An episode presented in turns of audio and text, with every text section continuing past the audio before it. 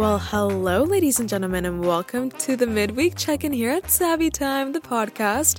This is a series of short episodes meant to give you a little of motivation to help you get through the week.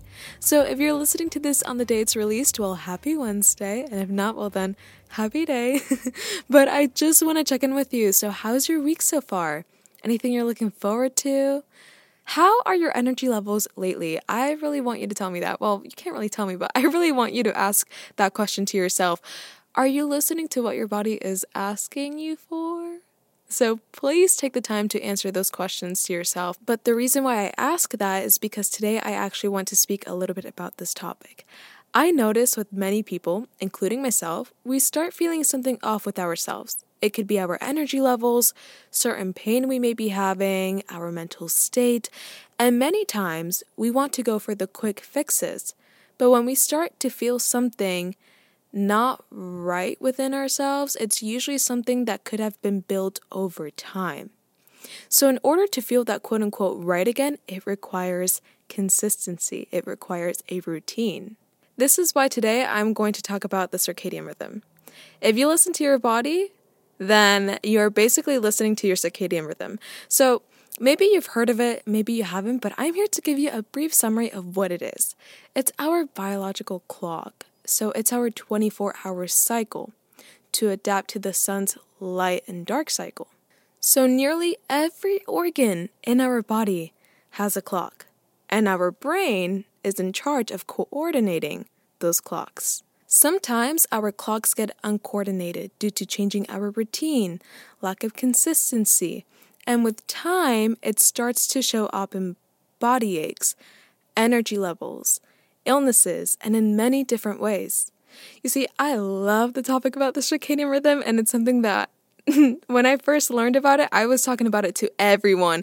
It's a topic I find super intriguing, and I actually did an experiment in syncing my own clocks, and I was surprised. So that's why I'm asking you if you're listening to your body, because I want you to notice these things about yourself and how you are feeling. We can feel a lot better if we synchronize our clocks. So, Think about it this way running your day in sync to the sun.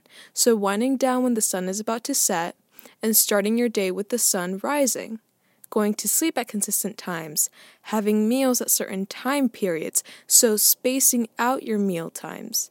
And why I mention that is because when you eat at random times during the day, most days or every day, your digestive system does not have enough time to rest. And the same way, that you need sleep after a long day, and your eyes need a break from too much blue light, and your muscles need to rest at least a day after a tough workout, so does your digestive system. And it contributes to your circadian rhythm. Getting enough sunlight, getting enough movement also contributes to syncing your internal clocks. Building a consistent routine that works for you will allow your body to rest when it needs to and provide moments it will be fully energized. You see, I could actually go on about this topic, but I will get into more details about the circadian rhythm on Sunday and how it all connects because it's honestly my favorite thing to talk about, and I am super excited that I am doing this episode. But for now, I just want you to ask yourself if you're paying attention to your body, and if you're not, then listen to your body, please, and just try to try to notice what it's asking you for. But anyway, that is all that I have for you today.